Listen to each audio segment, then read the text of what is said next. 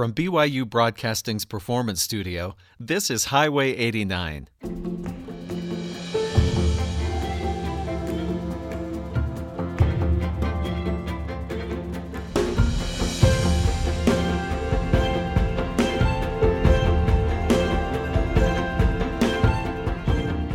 Hello and welcome to uh, Highway 89. I'm Mark Waite, and today we've got a special guest, pianist Carl Cranmer.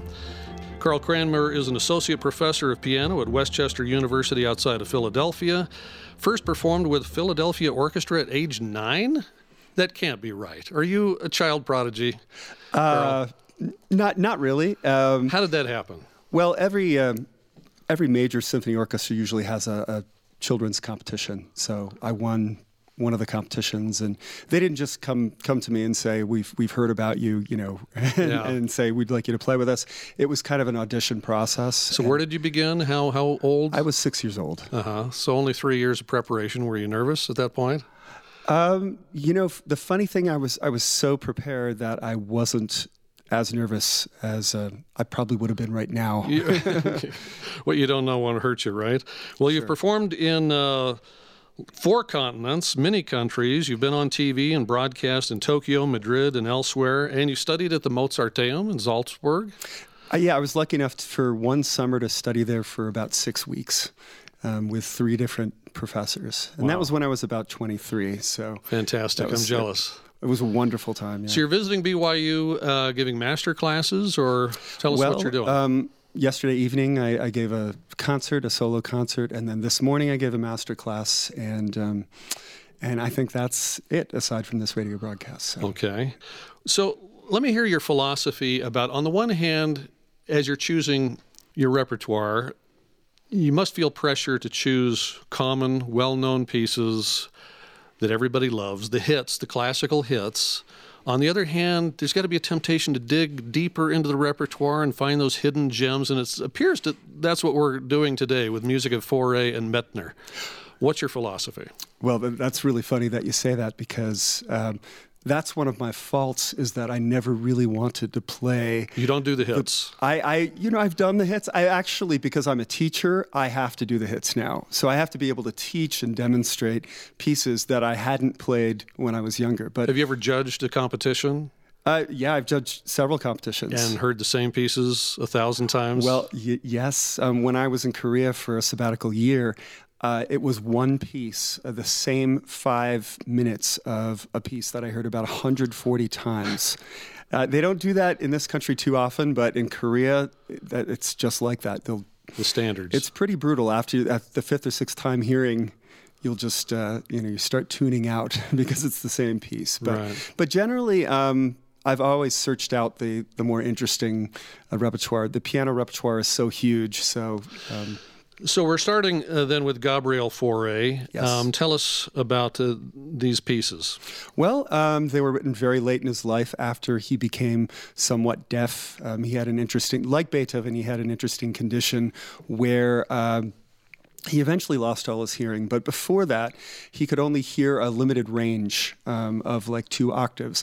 And the notes that were out of that range, uh, he only heard uh, kind of like a, you know, it's white noise almost like harmonics. So he tried to attend concerts but couldn't because he couldn't bear um, when the pitches went outside that register. So th- the preludes um, are very interesting. I think they're his most uh, polished works. Um, Even though fairly obscure, they're, they're not well known like some of his other works. they're not well known, and um, and written while he was starting to go deaf. And I and from what I understand, he was actually increasing his output as deafness approached. I guess he just felt like I've got to get all this down on paper before it's too late. that's true. So let's hear these uh, later works. You're playing five of the nine preludes Five of the nine. of Gabriel Fauré, Opus 103. Let's uh, hear from Carl Cranmer on Highway 89.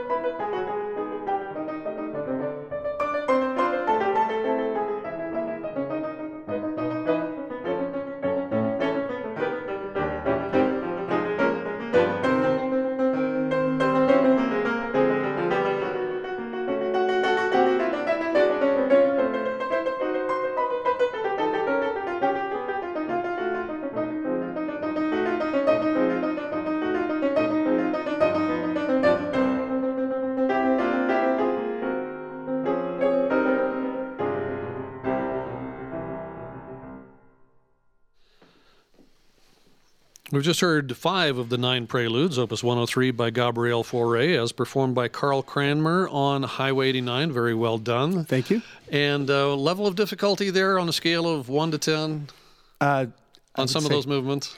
9.9. it's deceptively, I think, you know, there's, there's pieces out there that are, that sound uh, much easier than they are. There's pieces that sound much more difficult than they actually are. And this is uh, one of the former because uh, it's a lot of people Why do you do this to yourself? Why? What's is it the challenge? Uh, is it the thrill, the high flying Um, you thrill know, you know, of putting I- yourself out there? It's because I've always loved Fauré. Actually, he's one of my favorite composers. He's not, uh, you know, he's not everyone's cup of tea, but uh, I've really, you know, played a lot of his other piano music, and I felt this was kind of. I'd had my eye on the, these pieces for about ten years, but numbers two and eight, th- those, you know, those two very fast uh, preludes, then they're probably more difficult than anything Fauré has ever written for the piano. They're more like etudes, I think, Yeah. than preludes. That was a good foray into the music of Gabriel Fauré. Congratulations. So next we're going to move on to Nikolai Medtner. Both of these pieces, the Fauré and the Medtner, uh, were written early 20th century. The Fauré before World War One, the Medtner just after World War One. Coincidence, or is there something about early 20th century that appeals to you? Well, there were there were so many different trends um, in the early 20th century. Things You were know, changing quickly. you- Yeah, you have neoclassicism, you have um, expressionism. I mean, you have Webern and Schoenberg composing in the same decade as uh, as these pieces, and then you have um, composers like Medtner who who chose to stick with tonality and be uh, kind of neo-romantic, like Rachmaninoff. like his friend Rachmaninoff. But unlike Rachmaninoff, he stuck with Russia maybe a little bit too long. Rachmaninoff saw the writing on the wall. He got out of Dodge before the Russian Revolution. And then World War One, the misery there, and it just continues for several more years in Russia with a continuing revel- revolution. And Nikolai Medtner stays for, for a while, anyway. Yeah, well, he he actually because he stayed in Russia, he he kind of became this cult figure among um, not only musicians but uh, writers and artists. And Did he, was jive well with to. the uh, the red ideal? Was he in favor? Did he He he wasn't uh, that vocally opposed to what was happening, Fly uh, under the like radar. Shostakovich or or someone like that. But um, I think he was introverted to begin with, um, so he didn't really uh, uh, like the idea of traveling to the United States to play concerts, And yet. I think we can assume a hopeless romantic in that he fell in love with his older brother's wife and That's right. ultimately married her. So I guess his brother's in a prison camp in Germany. He falls in love with his wife, his brother's wife, and the older brother says, "Okay, I give you permission." Maybe he was being fatalistic and thought he wasn't going to ma- make it back. That's a that's a very nice older brother, I think. Yes. All right. So let's tell me then about the, specifically about uh, this work, Forgotten Melodies, second book of Forgotten Melodies by Medtner. What is he? What is he remembering here? Well, I think it's yeah. He's piecing together these. Um, I, I think he started out with particular melodies, and um, there's some thematic links in the five movements. The first and second. Are they folk melodies or already known melodies or I I think most of them were original original melodies of his own, Yeah, of his own. And the first and second share uh, the same uh, melodic material as well as the fourth and fifth movements. So it does kind of bring it, make it a little bit more cohesive. Um, but um, I think it, as far as um, the structure of the pieces, they're a little bit longer than his probably most comfortable uh, genre, which was his shorter character pieces like the fairy tales that he wrote, um, which got me interested in Medtner initially. Um, but then when I heard this fifth movement, which is titled Sonata Tragica, I learned that uh, as quickly as possible and uh, played that for a while, and then realized that the rest of that set is just gorgeous. So I learned the other movements uh, just in this past uh, past few months. so you're rested enough to tackle the Medtner now Sure. after the Fauré? Sure. All right, let's take a listen to these Forgotten Melodies, Book Two, from Nikolai Medtner, played by Carl Cranmer on Highway 89.